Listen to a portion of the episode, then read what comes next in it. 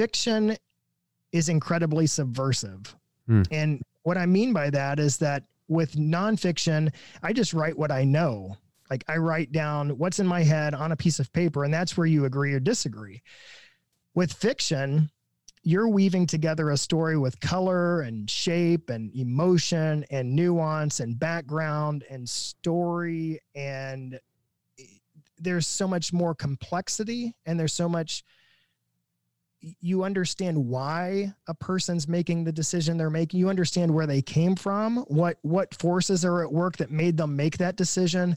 And it gives you an opportunity like while you're learning a deeper kind of meta truth about this you're understanding the complexities of relationship. You're understanding how a person can perceive another person and Mhm. how a person came to the decision they did. And I, I find it so incredibly because it makes you feel what they feel. It, it puts you in their skin and it allows for an enormous amount of empathy, which I think me writing a nonfiction piece, people miss the entire Mhm.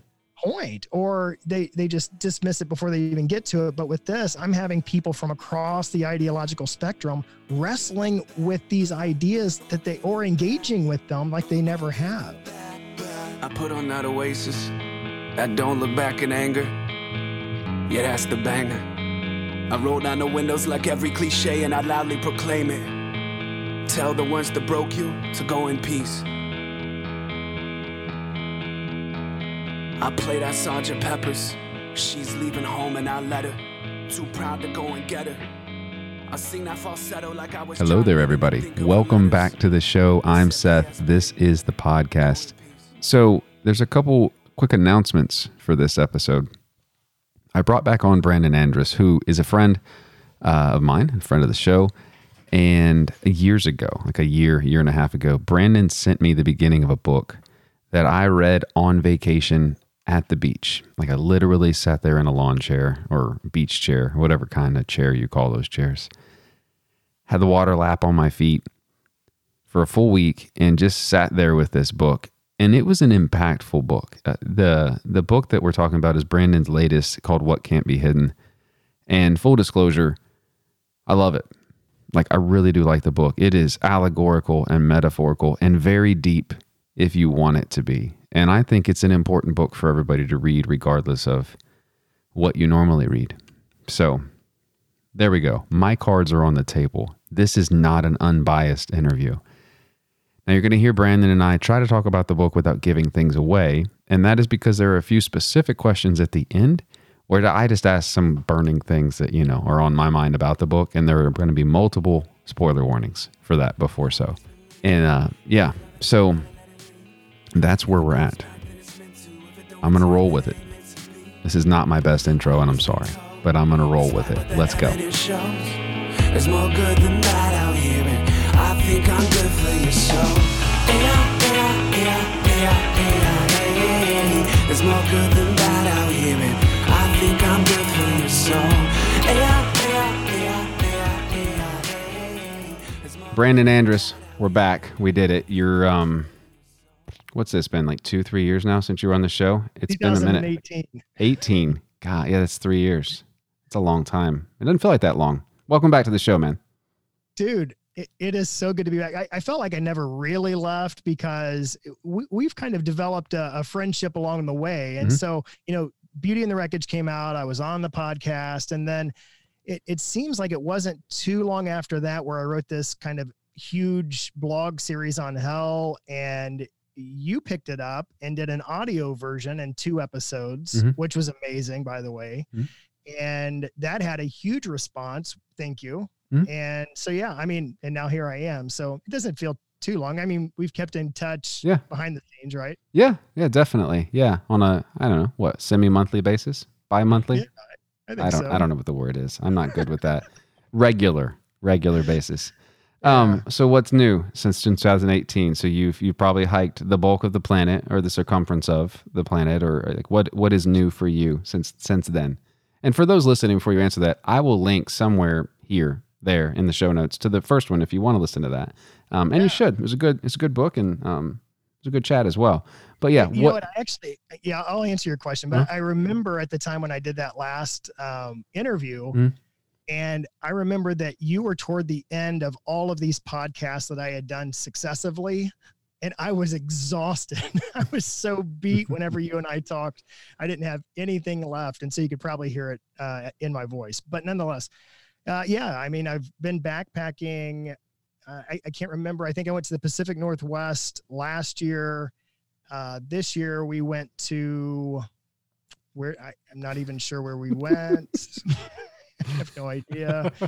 Yeah, I've already lost it. So Antarctica. No, no, we were in Colorado. we we went to uh, Colorado and did part of uh, the Colorado Trail, and mm. so we did that. And then three years ago, I guess right after you and I chatted, I went to uh, Wyoming and got hurt. So that was the first time I've been hurt on a trip. But yeah, from a backpacking perspective, that's about it. I think we're going to go back this coming year to Wyoming one more time because we have failed the same route twice. Mm. Uh, one time, a guy got sick with altitude sickness. I got hurt by stepping on a big rock and twisting my ankle. Yeah. And so the third time's going to be a charm. So did you get like airlifted out or did they carry you out or did you crawl or what does that look like? No, I mean, air- airlifting someone out would probably be a hundred thousand dollar. It's just money. It's just money. Yeah, it's, it's just fine. money. Uh, that's why I had to write this book to try to make it. no, but um, know, I just tightened up the boot and said, "Let's do it." And I twisted it a couple more times because you kind of lose that structural mm. support. And I think I did 30 more miles on it. It was the size of my knee when I finished, and it took about six to seven months to heal and strengthen. Uh, uh, I was ready for next year, but it was it, it was pretty rough. Sounds awful. I, yeah, it was terrible. But I mean, these are stunningly beautiful places. The solitude is second to none. Yeah.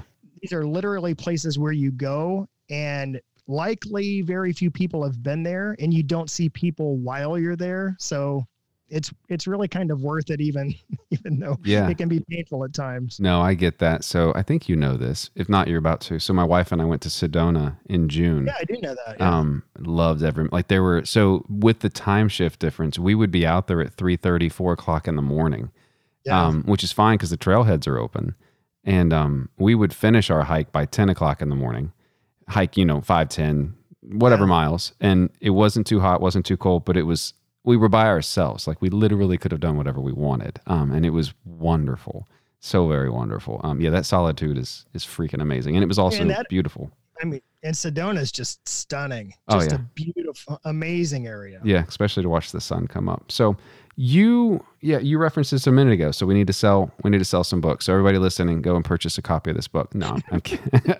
Um forget, forget, the interview. Let's just buy it. Yeah just interviews done. Buy the book come back later and, and leave a review. Um so no so you did. You wrote a book um called i always get the name wrong what can't be hidden correct? Yeah yes. yeah, yeah, yeah. and it's a novel uh which is different than your other past works. Mm-hmm. yes yeah. So why? Why a novel, Brandon? What what is yeah. what is it that says, you know what I'd like to do? I'd like to build an entire world because that would be easier than than theology. I didn't try to write a fiction book. I didn't want to write a fiction book necessarily. I had spent 15 years writing my blog. And I think kind of out of that sprang the first book, which was self-published in 2010 and then there was a, a subsequent book in 2013 also self-published. And both of those were nonfiction works. And then of course in 2017 i wrote beauty and the wreckage came out in 18 and that too was nonfiction. And I, will tell you what i i I started getting this sense internally, and I, I can't really pinpoint when it was or how long ago it was, but I started getting this feeling that I don't even know how to say it that something had to change because we had reached a point largely in our culture where as soon as someone would introduce an idea someone could look at the idea and say i agree or disagree and shut down the rest of the conversation mm-hmm. and th- that whole dialectic of being able to engage with people and share kind of your truth about opinion ideas and wrestle through that and try to find greater truth. It just seemed like it was being lost. I, I think we've largely lost it. I think I'm kind of getting hopeful again that we're starting to rediscover that. But at that time, I was getting the sense that, man, I was putting out blogs and people were just shutting down before they would even engage with it and wouldn't even wrestle with it. They had already preconceived ideas either about me or the content, and they were just done. And so I, I, I was feeling that, but I never would have thought fiction. I mean, that was not the remedy. I would, th- I thought really honestly, the remedy was just, I'm done mm. to be, mm. to be frank. I, yeah. I, I, thought I'm going to shut down the blog. I'll, I'll, I'll, I will archive it. I will keep it, but I've, I felt really disengaged. And then in June of 2019, and I've told this story before, but I, I was mowing my grass and I was probably like four swipes into it. And all of a sudden this image kind of I say downloaded. It just came to my mind. It was just out of nowhere. And this is how primitive it sounds. It was a circle with like a line through it. And I, I started thinking about it. I'm like, that is a fracture in the whole. That is an island and I thought, man, I am. I'm, I started having this idea, so I stopped mowing, got out my phone, and started taking notes. And it was just like this massive download. I stood there for 30 minutes and just typed on my phone like these ideas that I had. And mm. probably three days of doing this, you know, right. I didn't stand in the yard for three days, but my I, wife I came out. She mowed the grass. I sat down. And under the moonlight, he continued to take notes. and uh, so you know, I took some time to sleep at night and then I would wake up the next morning and take some more notes because all this stuff was coming to me. And for me personally, the way that I work, anytime that I write, I can't write just ideas. I have to write where I have a passion and an energy inside of me that just feels like that it's going to explode if I can't get it out. Mm. And the problem with that is as you can imagine, trying to sustain that level of emotion and intensity over the span of a book can be exhausting. Yeah.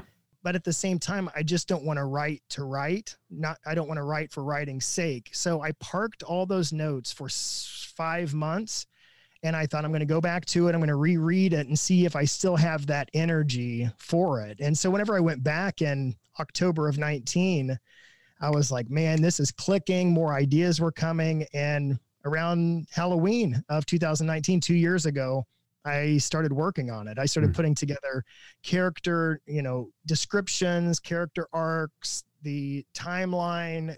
I mean, everything you could think of. I have a notebook that's just full of scratch and scribble.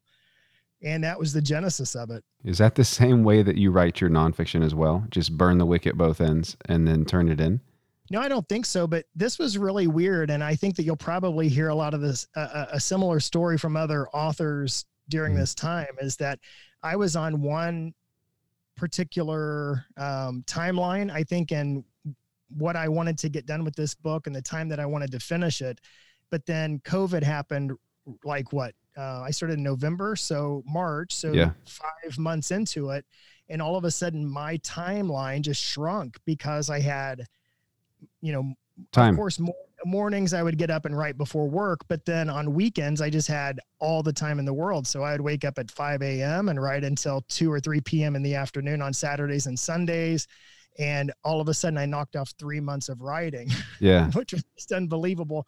But it was kind of nice in a sense. But one thing that I didn't expect is that there's a certain like for me, there's so much of me in this book for better or worse that there were things that were happening to me while I was writing that I didn't like. And I felt like, what do you mean?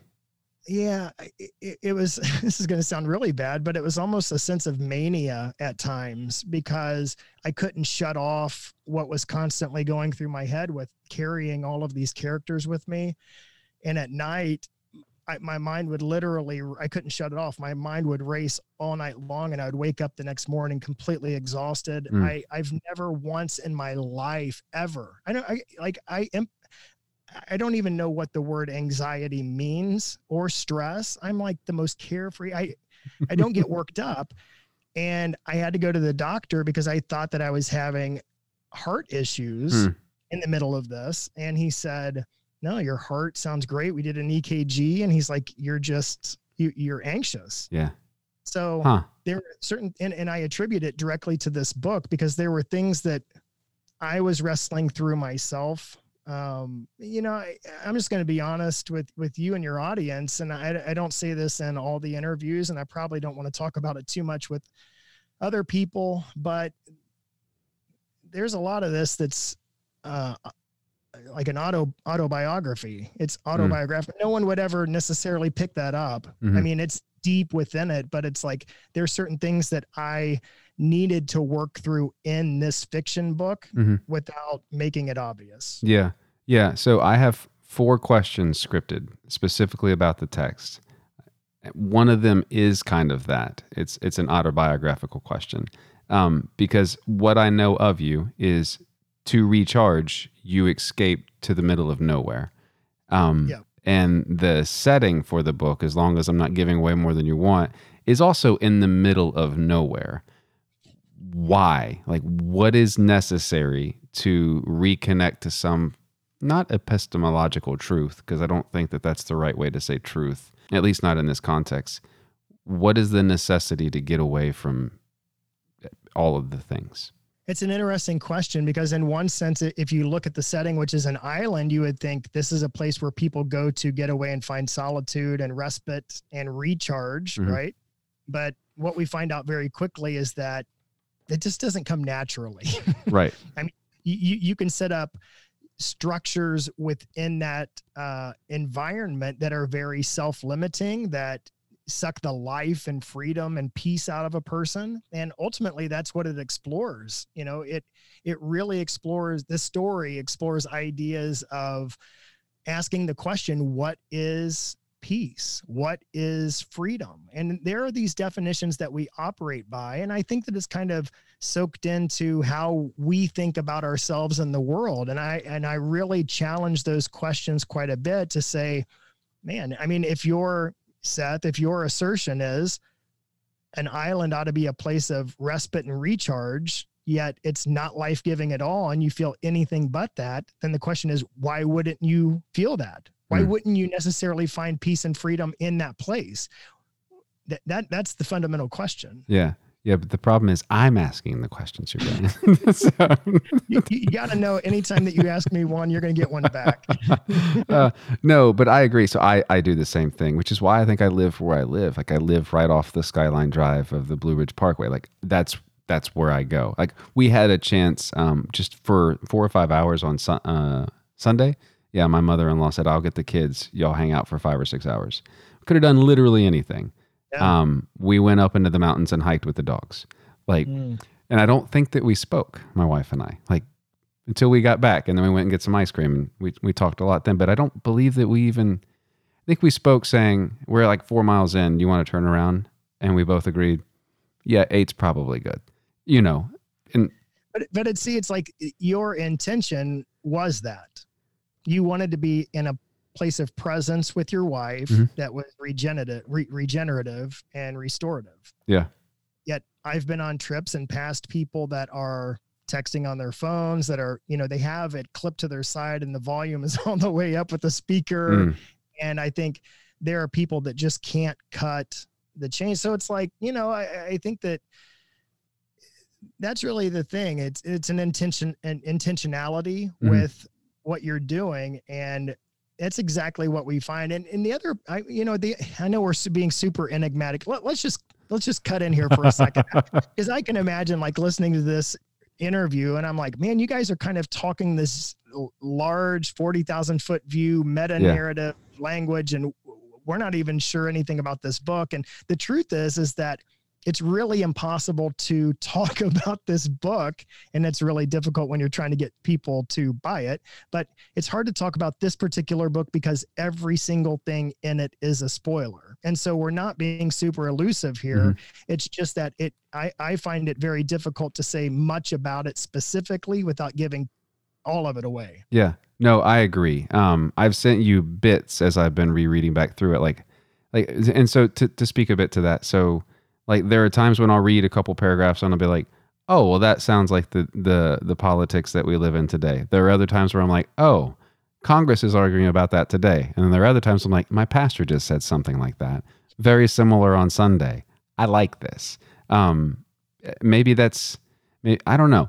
I, I found myself wondering if the words were written in such a way that I could imprint myself onto the story. Maybe I'm right. Maybe I'm wrong. I have no idea. Um, and when I read it, and I think I've told you in the past, like I read it the first time sitting at the ocean, listening to the waves come in and out, and then Oh, wow. gradually, yeah. we were at the Outer Banks, and just gradually moving my chair. I think I read it over the course of a weekend that first time, just at the water, just over and over and over. Um, and then to make matters worse, I just read chapter 15 earlier today. As you know, we get to watch the sun come up. Um, and there's the water. And I'm like, see, see, I can't. Anyway, so yeah, I, I I'll don't tell you this, Seth. I mean, first and foremost, there are two layers to this book. And, and the first one is I wanted to write a compelling story that was a page turner. It's a psychological thriller. Mhm. And, you know, people are like, well, what, what books did you read that inspired this book? And I'm like, I don't read Leviticus. at all.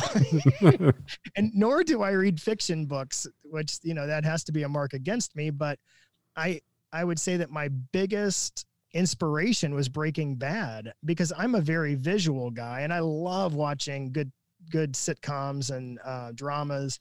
And I take mental notes about like the great things about what makes me want to engage with something, the level of um, creativity and depth, and the way things are connected, especially with Breaking Bad, but also the way that it leaves you wanting more. And so I think that that was kind of the inspiration. If if no one gets anything more out of this book, I wanted to write a super compelling page turner that Mhm. people thoroughly enjoy. Um, but I have to tell you this: I I went to this author event in Southern Indiana. I was at a bookstore, and it was my first one for this book. And I know how I would do it with my nonfiction books. I, I hadn't really thought through the dynamics of how to do a fiction author event. So I set up my books, one with the cover facing the other book with the back where it shows the synopsis of the story. And I just figured that if people wanted to know about the book, they'd pick it up and read the back of the back of the book, and read the synopsis. And everybody started coming up and saying, What's your book about? And I, I was like, Pick it up. Hubbada, hubbada, hubbada, hubbada. It's like, dude, I just wrote 88,000 words. Like, you want me to distill it down to, you know, a couple of sound bites. So after a handful of people finally doing it, I created a little elevator pitch that I put Mm. together. So I'm just going to go ahead and tell the Do audience Yeah. Yeah. What to hear it. the synopsis of the book is. So, um, on this island, there's an isolated and restrictive community, and they believe that they're the only people that live on that island. And one day they have guards that are scouting in the forest and they happen to see something move and they see somebody watching them. And so they pursue this stranger and they apprehend him, taking him back into the town. But as you can imagine, you kind of know how the town's going to react. They think they're the only people on the island. A stranger is being apprehended and brought into town, and people start freaking out, and fear just takes over. They're panic stricken.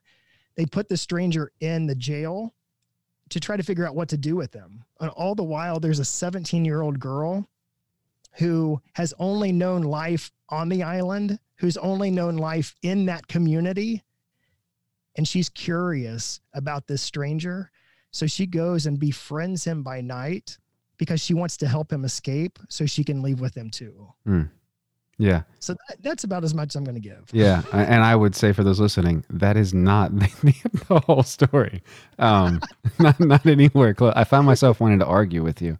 Um, so, um, who? So, uh, can I make this a little bit theological because I can't Yeah, help yeah, yeah. myself? Um, so there are some dreams for one of the main characters in the middle of the of the of the novel there, and and in this dream uh, there's there's like a drowning. Uh, there's water is is deeply symbolic uh, in in many parts of of the of the story, and I'm curious the role of those dreams. The, and I hope you know the, the dreams I'm talking about with with um with. Ochi, who's one of the characters in there. Um, is that some form of bastardized baptism? Is it something else? Is it just fever dreams from anxiety? Like what is that? Yeah, great question. So the one thing that I'll say before I answer your question is that every single word, every single sentence, every single paragraph of this book is intentional. It all has meaning. It's deeply symbolic. The story is an allegory, so it does have a story beneath the story. So Mhm. you're right on with your assessment. So I, I think whenever I was writing this particular um you say dream, whenever I was writing this particular passage in the book, I, I was, was thinking dreaming, about right? Yeah, he went Yeah, to, yeah, yeah. he He went to was dream- sleep. Yeah. yeah. Yeah. So I'm just not trying to give it all away. So, um, yeah. So I was thinking about, you know, he, he, he, he wakes up and he is ready to go on this journey and the entire town is sitting and, and awaiting him. And then it kind of catches him off guard. He's like re- up really early and the entire town is there and something very strange has occurred. I mean, right down the aisle that was normally just kind of a Mhm. grass or a dirt path is now trenched out with water in it. And so he, he's very confused about how they did that, but he starts walking in it and the water, I think, goes up to his knees or maybe mid thigh. And as he looks up and as he's walking in this water, um, there's this limestone structure in front of him that is kind of a it's pooled water underneath of it but these arches go up to the top and kind of hold this thing together. And at each pillar there are four people at each pillar standing there looking at him. And so one is the religious leader and i think another is his wife is that right and then i think another is his son and then one of the other uh, characters i think one of the guards is at the Right. fourth one and you know as he's walking down they each give this kind of nod or a gesture to him kind of an acknowledgement and I- I, I think the way that I kind of, kind, and I'm not going to give away what happens Right. through this, but he makes his way to it, and the entire congregation or the audience or the town starts singing the song. And the refrain was, This is why you've lost the people, which it, it kind of recalls something that he heard earlier in the story. And as he's watching, how, how do you how do you say this without I don't I don't know. I don't actually want that. I'm just curious like the role of water. Like is that some like I'm just Oh, okay. personally curious. Like is that some form of yeah I think spiritual so. It- it- baptism uh anxiety I don't know what like bap- I don't I don't know like just the role of the water in that story. I found myself I, I've actually thought about it quite a bit. Well, the thing is is that throughout the entire story water is prominent symbolically Mhm. and i would say in this case your assertion is absolutely correct that you know water as we know it symbolically is something that is regenerative. Like we discussed earlier it's it's uh it's symbolic of regeneration. It's symbolic of cleansing of you know coming back coming up out of the water in this kind of resurrected life-giving state. And what we see happening in that particular scene is kind of this coerced or forced trauma that happens within this religious this kind of political religious community. So yeah i mean in this particular case it's kind of like the you you have certain ideas about what this and and we get a contrast to it later in the story right? Mm-hmm. Whenever we Yeah, so I, yeah. I think that that's the thing is like it, it, it really truly is this contrast between the two of you know is is this water something that we continue to drink in and and that gives us life or is it something used for a function or a purpose to Mhm. reach certain ends Yeah. that was a really long answer to get to we did it. we did it. So I I want to ask a couple questions that that are not necessarily based on content in the book, but maybe Yeah. some some thoughts coming back from from reading the book. So if I was to read this in a setting of religious people, so say I I do a, a six week thing, we're going to read a couple chapters a night, and then we're going to discuss it for an hour. At the end of those six weeks, are the congregants in this body of people are they angry at the challenges? Are they accusatory of you as an author? Like, what do you feel like would be a normal 100 people in a room? Be like, yeah, that's not, that's not, that's not because I've I've told people about some of the things in it, and Yeah, they're yeah, like, yeah. yeah. well, that's. I mean, I know that's not me. I'm like, but it's it's me. It's on it, it time. You know what I mean? Like, what do you feel like the, the feedback would be from people just taking that in? so on the back of the hardcover book, it's completely blank. And this is very bizarre because that's a place where you would typically put blurbs from people who are writing, trying to get others to buy your book. Yeah.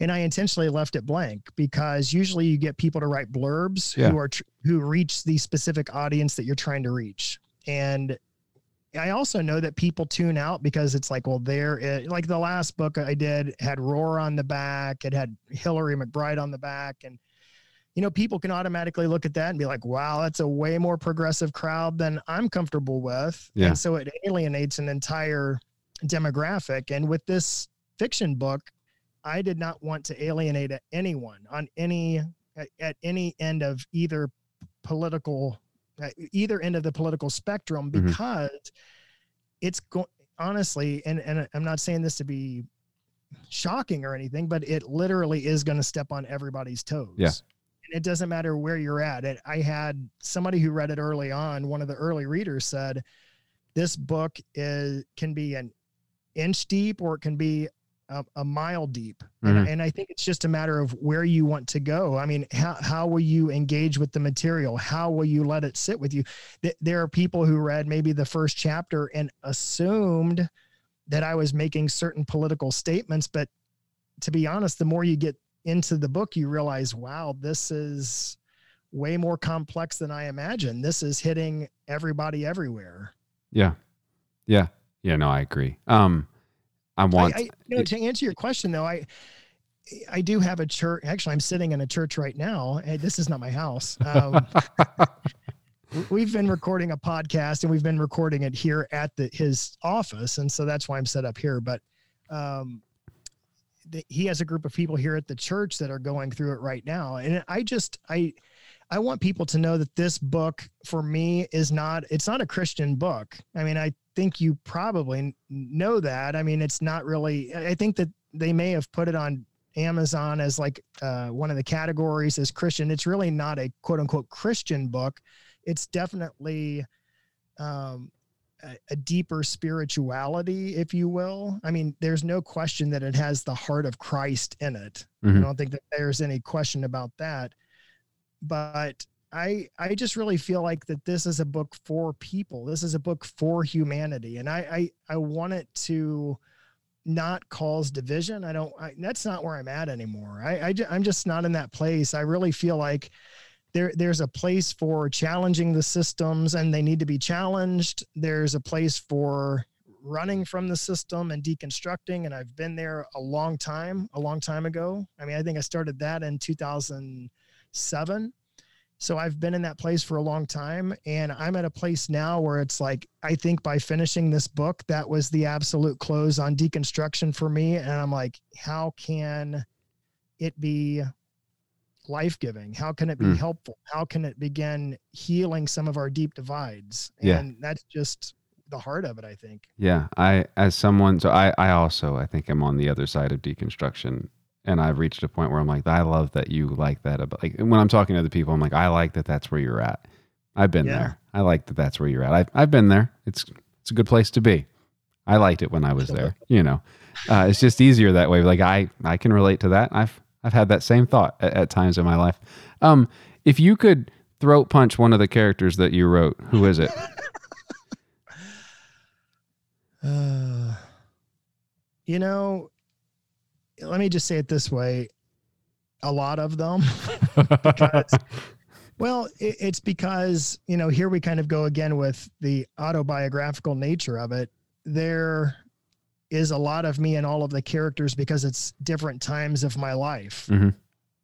And so whenever you see some of their good parts, hopefully it's maybe where I'm moving toward. And if Yeah. you see some of their bad parts or their shortcomings, hopefully that's where I've come from. And I'm probably bringing still some of the shortcomings with me. But I think that anytime that I see, you know, like one of the things that one of the main protagonists, Thura, deals with is she's reached I mean, she she's right on track, man. She's she's hungry. She's young. She wants to find freedom outside of this community, Mhm. and yet she really struggles with believing that everybody she's left behind is a lost cause. Mm. And believing that there's nothing redeemable about that community. And it's Mm. like, I wanted to throat punch her. Really? Yeah. Well, Yeah. just because of that. And then, you know, then uh, there's another character who's a main protagonist. And, you know, he is a lot of the issue for the community. And I'm not going to go too deep into. Yeah. him, but it's like th- there's that. And, you know, of course, the main religious leader, he's Definitely. something else. Yeah. But anyway. Though Yeah, I actually, I actually don't think I want to throat punch him if he was a person because I totally can get that. I see it daily. Like the the uh, what's the word I want to say? The ability to intentionally make yourself appear and become more powerful. Mm, mhm. Um, I struggle with that. I see other people do it well. Um, the person for me that I wanted to punch every time she's on the page um, is is actually uh, Velos. Uh, I, I can't stand her. I, I, I can't at all.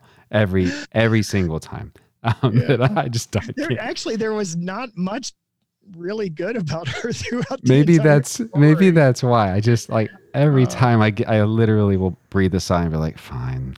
Um, so That's so funny to hear. Um, yeah, I, I mean, and, but but truly, that's it. I mean, and, and maybe you've had the same experience as you were reading it because Mm. I've I've had actually people say this. They've said. I- think I, I- there's a discussion group on Facebook for people who are kind of wrestling through the book and Really? asking questions. I don't think I'm in that. Okay. Well, it's uh, it. I think it's a private group, so maybe I'll just invite Sure. you in. Sure. But anyway, I mean, a lot of people have asked the question about the characters. Like, a lot of people are saying, is who are these characters? Is it just one person in time? Is it you know Brandon throughout his life? Is it you know? So people are asking these questions, and I I think that you know there's probably a truth woven deeply within that and some of it i've shared here but the truth is is that no matter who you are i promise that you will identify with the characters Yeah. because there's so much of us Yeah. and our current con- contemporary struggle that we have and i think that that's what makes it so compelling and so relevant I- mean i wrote this in 2019 but it seems like that it was written today Yeah, hundred percent, Hundred percent. Yeah. And so I think that people can identify with the nuance and the struggle. And I, I think one of the things that, you know, getting into this discussion about fiction and why would you want to write fiction, and I didn't even give you the best answer of all of it, is because I didn't realize this ahead of time. I kind of discovered it as I wrote, but fiction is incredibly subversive. Hmm. And what I mean by that is that with nonfiction, I just write what I know. Like I write down what's in my head on a piece of paper, and that's where you agree or disagree. With fiction, you're weaving together a story with color and shape and emotion and nuance and background and story. And there's so much more complexity and there's so much you understand why a person's making the decision they're making. You understand where they came from what what forces are at work that made them make that decision. And it gives you an opportunity like while you're learning a deeper kind of meta truth about this you're understanding the complexities of relationship. You're understanding how a person can perceive another person and Mhm. how a person came to the decision they did and i i find it so incredibly because it makes you feel what they feel it, it puts you in their skin and it allows for an enormous amount of empathy which i think me writing a nonfiction piece people miss the entire Mhm. Point or they they just dismiss it before they even get to it but with this i'm having people from across the ideological spectrum wrestling with these ideas that they or engaging with them like they never have Who is the the the woman in the video, the teaser video on Facebook? I have reverse image searched her name or her her picture as best I can, and I can't figure it out. Did who is that? Is that like stock and you made it, or what is that? Yeah, it's it's a stock video and it's Okay. the most god awful um, stock image because the it looks like a like lake water, but I manipulated all the color and made it super. Oh, you did that. Yeah, I made the Ah. video, and then my friend, um, when I did Outside the Walls podcast, and I had a couple of other hosts. One was Sarah Dismore. She did the voiceover, Ah. so yeah. Ah. I, I just kind of love doing that creative stuff. And I'm like, dude, I'm going to make an epic uh, trailer to the book. And anyway, people can find that video on YouTube. If you just type in what can't be hidden or Brandon Andrus, it comes up like a 30 second promo video. But yeah, Yeah, yeah, it's good. stock video, bro. It's good. So if you're willing, I would like to ask you specific questions, and you alluded to it at the beginning. Um, if you're willing, uh, but after probably I have you plug the places, because I do have specific questions, and I could yeah, call you tomorrow on the cell phone, but then no one else would benefit. Um, and for those people that are cheating, um, just stop listening after a bit, and I'll tell you when. Um, but I want to ask you the same two questions that I ask everybody that I have on the show this year, and maybe maybe they'll be easy, maybe they won't. Um, so, what do you feel like we should be talking about as a body of people that believe things? So, in this case, we'll we'll call it church. Um, it could really be anything, and that if we don't, in the current environment that we live in, it's going to cause damage in a way that if we continue. And you alluded to this at the beginning. You know, you people have their their self implied. Here's what they mean, and I'm done with them. They said that they don't believe in the COVID vaccine, so obviously they're stupid, and so no one else matters. I don't care what they think about anything. Or, or in my case, Oklahoma beat Texas, and so now everybody that doesn't think Texas is the best football team is instantaneously dumb to me. Um, that's a that's not accurate, but it's accurate. It is accurate. Um, so, uh, what do you feel like are those things that need to be spoken about? And I, I asked the question as a play on a sarcastic play on words of just the name of the show because I realized after all those years, I, I really dropped the ball on using that.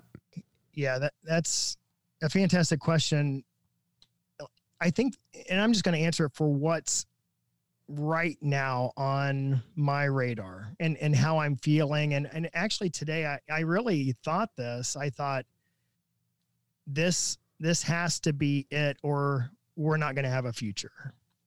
I I really believe that we have to get better at the dialectic. We we have to get better at coming to the table with people with different perspectives and ideas in a posture of humility and be able to have conversations about different ideas and work through that together to find greater truth and to learn from each other. And I really believe it because I think, you know, I'll give you a couple of examples. So I'm doing another podcast. Um, it's called the Way It Ought to Be podcast. And this past week we were talking about cancel culture. Mm. And so we're just kind of taking on these great big ideas each week. And it's like, there's no way you could tackle it in 45 minutes, but we're giving a, a good effort at just the whole premise of the show is I totally get that. Paul sitting Yeah. down and no, we, we don't come in prepared. There's Mhm. no notes, there's no outline. And it's like a give and take of like wrestling through these big ideas of saying, how do we come to a greater truth? And what does the third way of Jesus look like in the midst of that? And so this past week, we got a note from someone who was saying, you know, and I, I think that this is very intuitive question, but she said, what do you do about um, you guys being like white guys and your privilege and coming from a privileged position and talking about cancel culture and and I just thought and, and, you know at the beginning of her comments and and I know she was completely kidding but she said I hope you guys don't cancel me for pushing on this Mhm. and and I thought this is exactly in in one sense, the problem we have, and, and not saying that she was part of the problem, but this is the way we're wired: is we think that we can, hardly say anything or even have a critique of an idea Yeah. without fear of being canceled. But then I thought, God bless her for being able to say, I, "I'm joining you guys at the table now, and I'm going to bring my." opinion of what I'm thinking and, and we're going to hear that and we're, we're going to wrestle with it because we want to hear her perspective and things that we haven't considered and I it- and so then let's contrast it. So I shared um, another in another group, I shared today about this interview that I listened to with Joe Rogan and Jewel, and it, it was one of the most mind blowing interviews with Jewel. I it was amazing. She's so wise and so introspective and had great stories. And and I shared it with people and I said, you got to listen to this interview. It's so life giving. It's so good. People are like not listening to Joe Rogan. Boom, shut it down. Not Mm. engaged. And and I thought that this is truly where we're at. Like we're we're we've reached conclusions about people rightly or wrongly. Sometimes it's bad information, but sometimes, you know, they may be a tough person to deal with. They may have controversial ideas, but you know what? I, I, I kind of hunger those kind of engagements. I, I, I really, there are so many people that I've met over my life because I grew up in a, a small church of a hundred people. I had very small ideas when I went to college. I had very small ideas when I went to this college that started expanding my mind and challenging me. And over that time, I've met people that have introduced ideas that have challenged me so deeply. And I thought, my God, they're they've got to be wrong or they're crazy or and what come to find out, it's like it's expanded my mind, expanded my thinking, expanded my capacity to appreciate cultures and and d- great diversity of ideas and and people. And I think if I had stayed insulated, if I had stayed in that place where I was like, screw that, I'm not going to engage with that person, I- wonder how much of a deficit I would have been Mm. in my life of not being able to grow. It doesn't mean that whenever you have, you know, a dialogue, whenever you enter into this dialectic, it doesn't mean you have to agree on the ideas. That's not the point. The point is, is there's a, an honest, hopefully humble give and take of respecting and learning from each other. And that's what I feel like right now we need so deeply. Yeah. And I would also say the book actually tackles that quite well. Um, the ramification of not listening to people. Um, Yeah. Yeah, quite well, actually. That should be the elevator pitch, not the other one. That, that, should, that should be it. Um, just tell that story about Joe Rogan and be like, and that's what you're going to get by chapter three. Um, so, uh, yeah, no, I agree with that. I actually was in a, a different group as well. Someone posted something about a uh, Mark Driscoll text that he had written on critical race theory as he plans to take it apart in the, the only the way I'm sure that Mark Driscoll can. Oh, And sure, um, sure.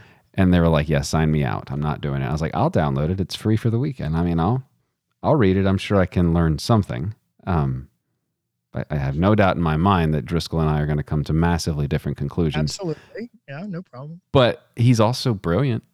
He's just. I also happen to think he's manipulative, but that doesn't mean that he's not obviously charismatic and brilliant. I just don't agree with. Or it with. doesn't mean that he can't ultimately change and soften his heart. Oh God, I, I how amazing would that be?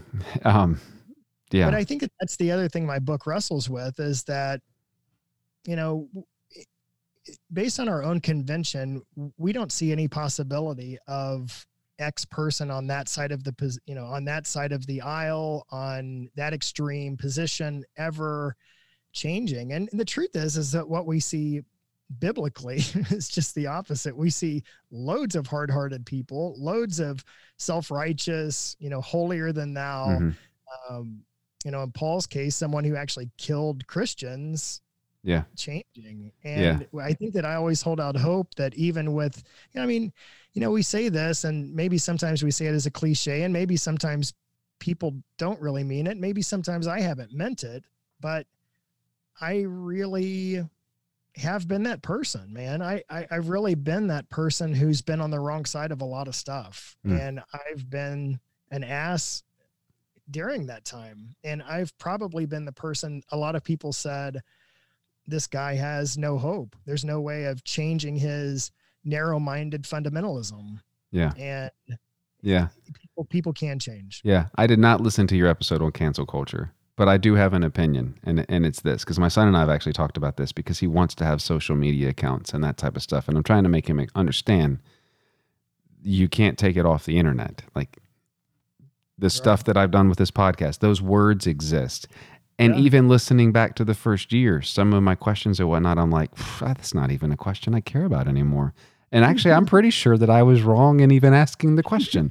um, but I think some things should be canceled.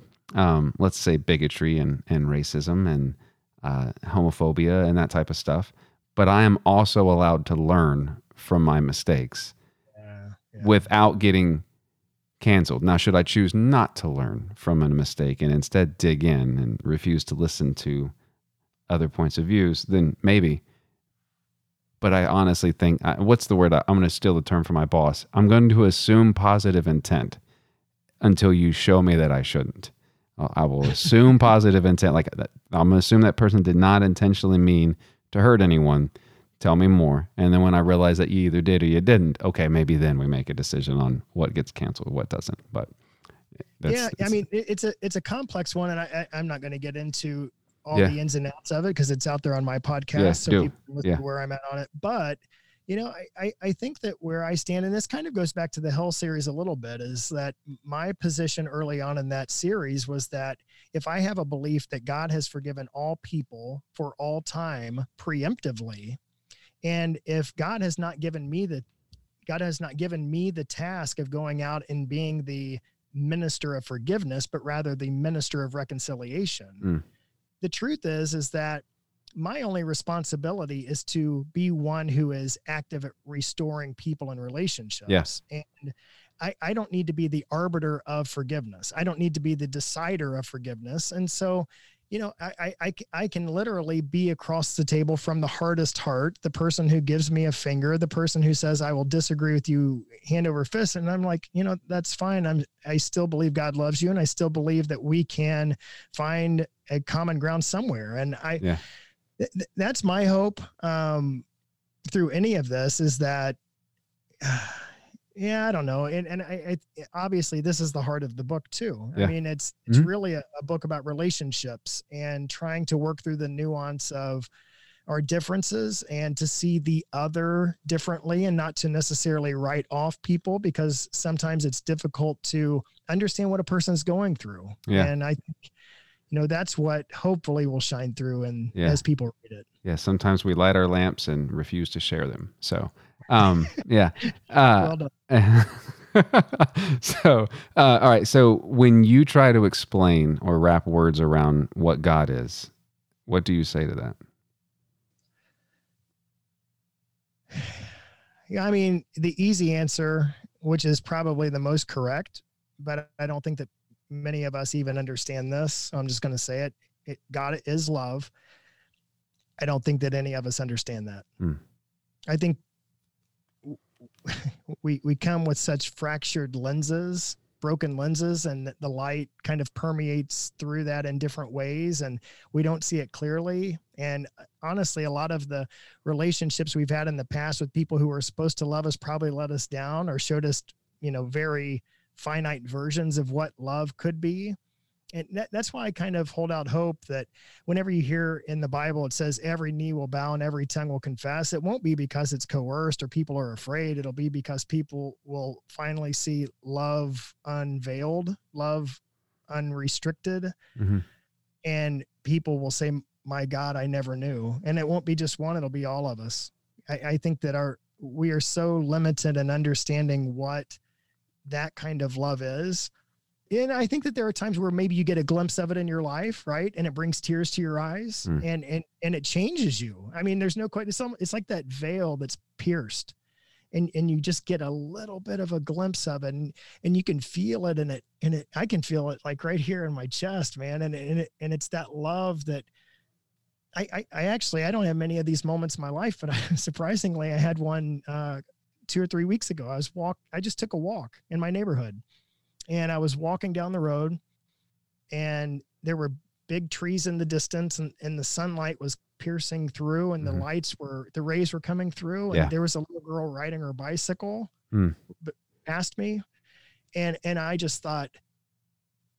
I, it it was just this overwhelming sense of just an I was enveloped by this immensity, this this immensity of love that I thought it's it's all gonna be all right. It's all gonna be all right. And but I don't think that we live like that, right? Yeah. So Yeah. whenever we say what God is, God's love, but Do who knows? that works for me. So plug the places, plug all the pluggables that you need to plug, and then I do want to ask you some specific questions. And for those yeah, yeah. listening, after the plug the pluggables, there's going to be that thing that says you should sign up for Patreon and that type of stuff. And you should have already done that because then you don't have to listen to any other stuff. You can just you get all the versions of the show, um, in- including the one with all the ums that I that I didn't edit out. So where do you want to plug the places to people, and then we'll go into that. Yeah, so I've taken a different approach with this launch more than anything. I could have taken the easy route, but I've taken the way harder route. I I I've been begging people to engage locally at their mm-hmm. local bookstore, and if if they don't have it on the shelf, then just ask the person to order it. And, and they'll get it. They'll they'll deliver it to the store, and we're supporting local business.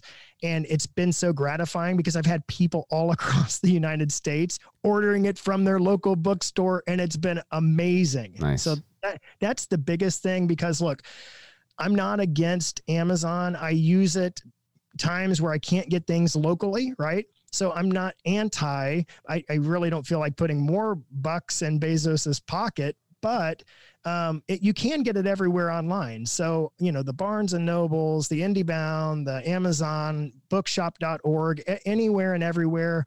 I encourage people to get it.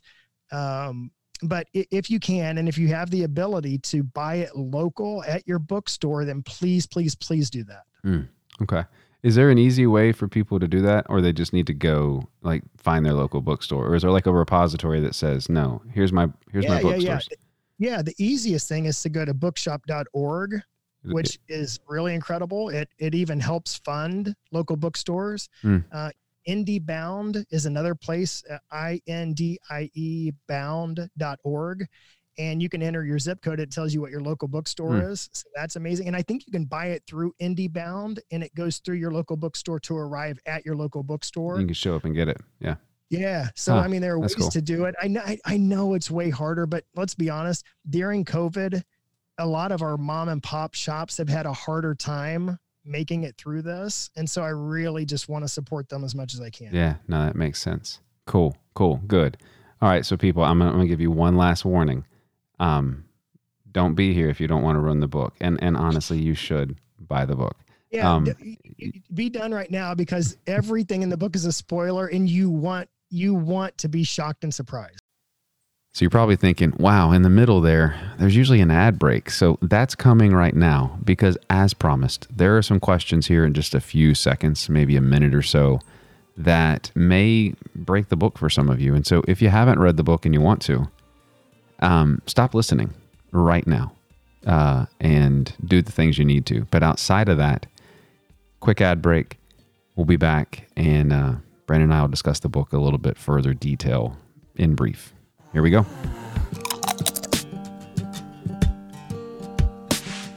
Accept the grace your heart has shown. Ah.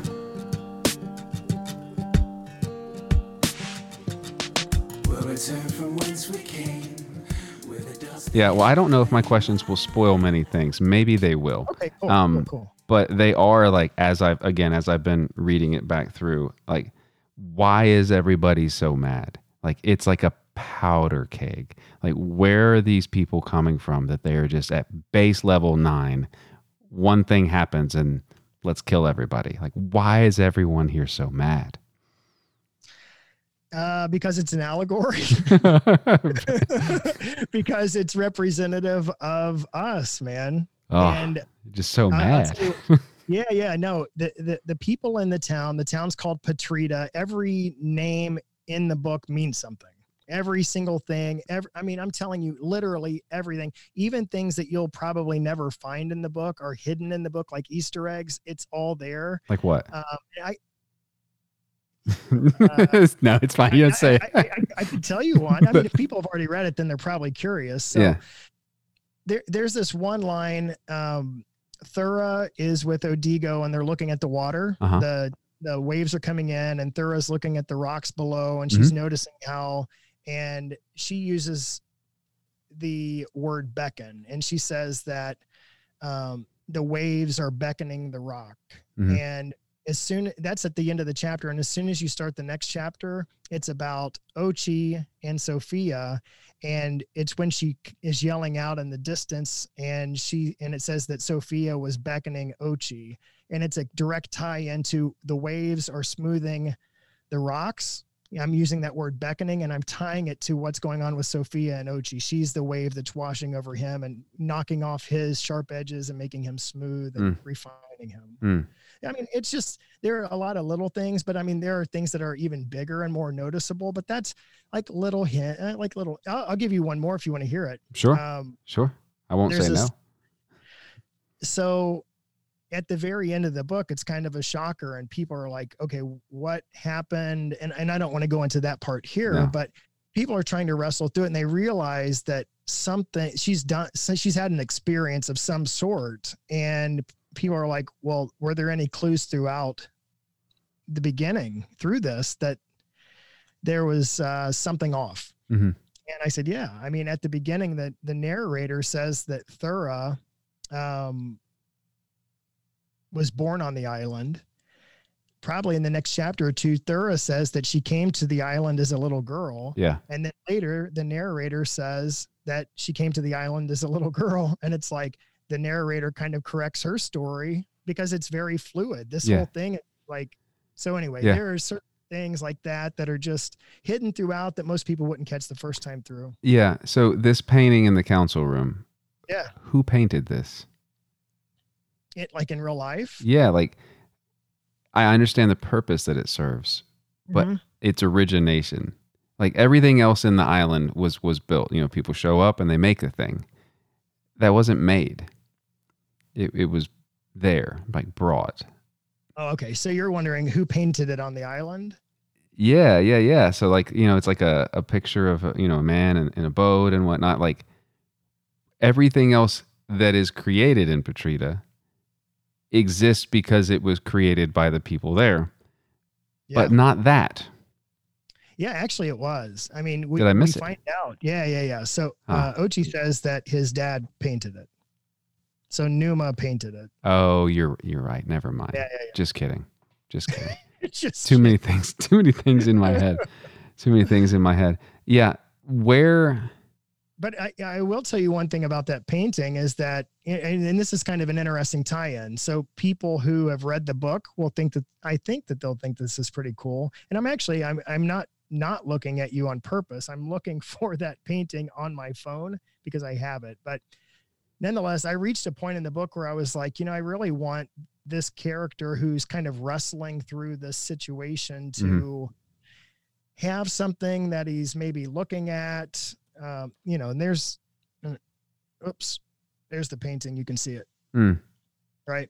So eh, something that he's looking at that he's wrestling with. And did, did you watch Breaking Bad? hmm All of it. hmm All right. So there's this one point where there's a picture in Walter White's house, and it's a- dad who's in a rowboat and he's leaving the shore, and his wife and two kids are standing there waving at him as he's leaving. And in in in the weather behind him looks really treacherous. And you know, it's kind of representative of Walter White and where he's at in his life. He's leaving his family. He's going off into this treacherous, you know, whatever. It's kind of predictive, Yeah. Uh, foreshadowing. So Ochi is the one that knocks. I suppose.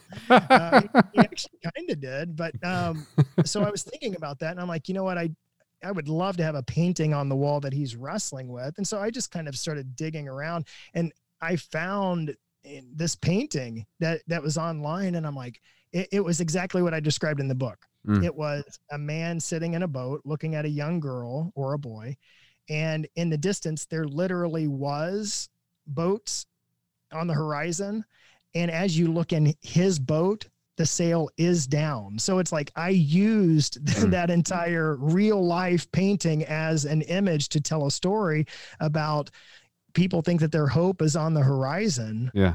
but all all the while you know i'm sorry that his piece is on the horizon but all the while It's in the boat. that piece has been right there with him the whole time Yeah. and i just thought the picture worked brilliantly Yeah, yeah. Um, this is not a spoiler related question, but just for me to you. So I think I've talked about some of the stuff that I deal with with my with my oldest. um, with my son with with some of his med- maybe I have maybe I, I can't remember if I have or not. Um, but Tyron is the hardest person for me to read in the book because of my relationship with my son. It's heartbreaking. Um, Yeah. Not not necessarily a spoiler. Maybe it. I don't know. But just for me to you, like it is. Like I struggle to read those parts. Um, Mhm. Can't find my words. Um, fumble, fumble through words. It's- the thing that's interesting to me about that seth is that th- this has been the most shocking part for me hearing from readers is that people are having experiences with it that are not what i intended or what i tried to elicit Mhm. right like i'm writing it from a and but i understand completely how someone's reading it and it's speaking to them at a completely it's it's Mhm. very parable like in that Mhm. sense right Mhm. you can look at it from a lot of different angles and there's truth being tr- spoken to different people of all times from different backgrounds Yeah. but it- i think that that's fascinating that you're picking up on that in a very real way Yeah. Yeah. There was one morning I had literally argued in such a way, and then I read this same because I've, I've been reading chapters before I leave for work. That's that's how I've been able to triage doing the thing that I'm doing. Um, Yeah. Is read read after the bus comes, and then have time to go to work, and then edit at lunch. so, um, but yeah, yeah. So I know the last time I talked to you, you weren't certain if there would be more beyond where you ended this one. Have you made a decision if there will be, or you're still at a spot where you're like, yeah, I need to mow the grass again in three years from now and, and have another lightning bolt? on the um Just in the, private in yeah. the private discussion group i put out a poll Uh-huh. and i asked people um is this the end of the book you know or does it continue and it was unanimous that people demanded a sequel and then one person and so you deleted the group. Whole group is disbanded. it's done. and one person said you know it, it's it's absolutely done and was very upset Hmm. that I would even consider because they thought it ended perfectly. Hmm. Like not not everything needs to have a bow on it, and and it's okay to to have to wrestle with how it ends. And I agree with everybody. but to answer your question, when I finished this, I wrote it in and yes, it is written as a quasi cliffhanger or mm-hmm. a real cliffhanger. And I ended it knowing that it was a period at the end of the sentence, that I was completely done and that it was one complete idea and that there was nothing beyond that. And it, it- that is true. That is absolutely true. So it's like, whatever people read in this, this is it. Yeah. This this is what I want people to walk away from and wrestle with. Probably about six months ago, I sat at my desk and I began piecing together the sequel Mhm. and because I know all of the parts of it and it's it's complete on paper and it's completely done so it really becomes the question so I'll, I'll- I'll tell you and I'll tell you those who are still listening uh, who are either cheating because you haven't read it and you want to continue to listen Shame on you. Shame on you. um, the only thing that I care about doing with this is not let me say it this way the only thing that I care about with this book is being honest to my autobiography. Hmm. The the first one was 100% driven by my story and it followed me all the way up into the present. Mhm. So, you know, if there's a sequel then it has to be so what does that look like here moving forward, which makes it a little bit more difficult to navigate because I haven't lived it. But I have a really good idea of what that looks like. Mhm. And so for me, the only thing that drives this is an, an honesty about me and my own story and where I see myself and where I need to go. And then how is that conveyed creatively through uh, relatable characters? And so, you know, to answer the one person who said you absolutely cannot because it doesn't need to be wrapped up in a perfect bow every time because the fear is is that oh you continue a sequel and then it works to its perfectly natural beautiful conclusion and he you know and then the two kiss Happy the after. Yeah. Right. Yeah and I, I, I can tell you that it is crazier than the ending of this one and it's not tied in a bow so it would almost be fun to write it because i- in in much the same way that you really couldn't guess where the first one was going um no one would guess where this one's going at Huh. all i Huh. think it's even crazier my uh, last part about this my only fear about doing it is that there is a quaintness to this first book what can't be hidden there's a quaintness and a simplicity and a beauty to it that I, unless I was really intentional, I think it's going to be harder to recapture that quaintness, and that's what I'm fearful of. yeah. Is that it? It re- it can't. The next book can't be this one. It can't be it because of the way that it ends. So Yeah. Yeah. the answer is maybe. it's a solid maybe. Yeah. Uh, Yeah. Good. Good. You enjoyed writing it then. yeah i really did because it it it um it caused me to have to see differently Mm. it caused me like whenever i sat down the first day and i thought all right here we go i'm going to start writing this and i thought i put my fingers on the keys Mhm. and then i backed up and i rocked back in my chair and i thought what am i looking at here? I just you, you have to see it and you have to feel it and you have to taste it and touch it and hear it and you have to be there. And i had not transplanted myself into that environment. And Hmm. so that was a, a quick reorientation of saying you have to fully be present in this story in this environment so you can let people experience it and feel it with you all the blood the tears the whole thing you know i don't know if you felt it but did you feel it like people tell me like whenever we're reading it like we can see it you're it's very vivid Mhm. it's we, Yeah. we can see where we're at we can feel what they are feeling and Yeah. No. that was the intention Definitely. Yeah. Um definitely, yeah. Like um like I but I think the reason and, and so what you mean you mean like the way that it's written is in such a way that I can insert myself in and literally like so like that picture that you showed me is not the way that I pictured that picture in my head. Um yeah um mine is for some reason zoomed out probably 30 yards from that. oh that that one's a crop sorry No, either Right. way. No, like just the perspective, like far Perspective. away, almost like I'm at the top of the game of the World Series that's happening right now. Like I know those are players down there, and I know they're swinging bats, Ah, but I it's fuzzy, but I'm well aware of what it is, and like there's a a, a story for me. That picture doesn't matter as much as the story behind what the picture is actually portraying. Um, yeah. but like like the way that you described like the pine trees and the bird that's that's basically palling along that that has no fear which is which is crazy for birds because they're awful skittish they usually don't come up to people uh, you know what i mean like um, it is very descriptive yeah um, Yeah.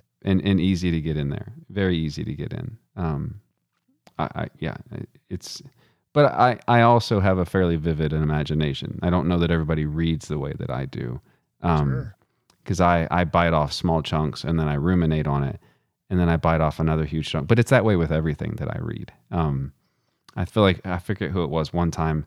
I was describing why Midland, Texas can be beautiful as I was talking about noxious fumes, but the sun rising through it, which made it beautiful. And the guest on the show was like, and that's why we know there's a God because somehow you look at the desert and you found beauty in it. And he's like, and I'm not going to take that away from you. so, yeah. No, I, you know, the funny thing is that, and, and it's good that you read it that way because I had another guy who read it who, who I don't know, but he, he took an early copy of it and wanted to be a part of the launch team. He wrote me a note after he was finished and he said, that was really kind of difficult. I was like, oh crap. I Hmm. said, what do you, what do you mean? And he said, no, no, he said, it, it was phenomenal. But he said, I approached this book like I was going to read it on the beach. and he said, I figured out after like two chapters, okay, I got to start over. I'm going to get out my notebook and I'm just going to start taking notes. And, uh, you know, that's the thing. But again, I mean, you know, if I did the same thing though. it- As I was reading it, I don't know if you go back and look at your text. I would read a chapter and I would text you things, and then read a chapter and yeah, text yeah. you things. right, right, right. so, yeah, no. and, and I, I think that's great but again I, I i want people just to it, it's whatever you want to get out of it. Yeah. You know, if, if you want to read it and have a great time reading it, and it, hopefully it's a page turner thriller, great. If Yeah. you want to dig in deep and find, you know, the complexity and like make it self-evaluative and all of that, then it's there as well. Yeah. Good. Good. Good. Good. Brandon, I've enjoyed talking with you very much. I Yeah, always man, enjoy talking with you. Yeah, Yeah. yeah, yeah, yeah. Yeah. No, I appreciate it. I appreciate you, your audience. I, you know, I, I guess my pitch here is that look, it's super duper hard. I feel like to try to convey something about a fiction book, and I haven't figured out the magic yet about how to do it. I don't know how to do it without just overtly doing spoilers. Like I did an episode, we Right. talked about Pixar's Soul. Um, Yeah. and I just started at the beginning. I was like, I don't know how to do this without doing this. And I'm about to do this again. So on election day, I'm bringing on um, Kathy and JR Forasteros, um, Kathy Yeah. Khang, um, and then JR. And we're going to talk about Midnight Mass. And Oh, there's just spoilers. It's don't listen. right, just right. skip the Well, dang thing if you don't want to listen. Though, I mean, people have had time, right? So I mean, like six weeks. Yeah. so, but I, I just, I don't care if people like, if you just don't listen, if you don't want to listen. There's just so much in there, but that's also deeply allegorical as well. Oh yeah, Um, yeah, yeah, completely. Yeah. Yeah. I, I didn't finish the um last episode yet. I- Mm. I, was like, my gosh, this is crazy. I had to take a break. But yeah. No, I was just gonna say that I more than anything, I just want to make a pitch to the listeners and just say, you know, just trust me. I mean, it, it's worth it. Mhm. it. It's worth it to read it. It's it it's meaningful, it's deep, and I, I promise that it's entertaining. And Mhm. so that that's the big thing. I, I just want people to trust me. I, I wish I could tell you so much more, and I wish I could tell you all of the crazy things and Don't all the it. yeah, Yeah. But we're not going to. But No. just trust me. Yeah. Get it covered. Yeah. Good. Thank you, my friend. I appreciate your time tonight. Thanks. Good to see you. There is hate in our blood.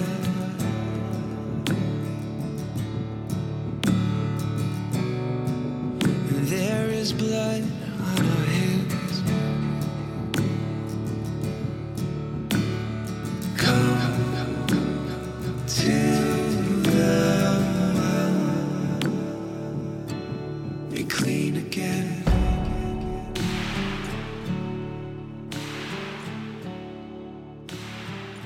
Now, I haven't added it up, but there are hundreds of thousands, if not millions, of podcasts on the internet, and I am humbled that you continue to download this one. If this is your first time here, please know that there are transcripts of these shows. Not always in real time, but I do my best. And if you go back in the logs, you can find transcripts for pretty much any episode that you'd like. The show is recorded and edited by me, but it is produced by the patron supporters of the show. That is one of the best, if not the best, way that you can support the show. If you get anything at all out of these episodes, if you think on them, or if you, you know, you're out and about and you tell your friends about it, or hey, mom, dad, brother, sister, friend, boss, pastor, here's what I heard. What are your thoughts on that? If this is helping you in any way, and it is helping me, consider supporting the show in that manner. It is extremely inexpensive, but collectively, it is so very much helpful.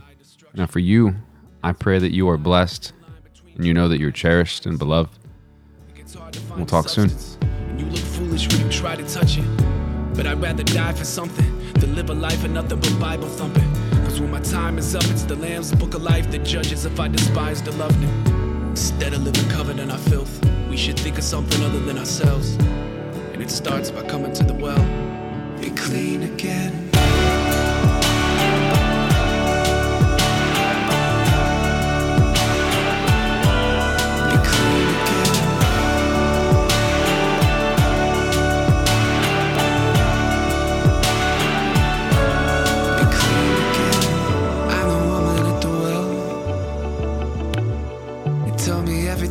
About myself.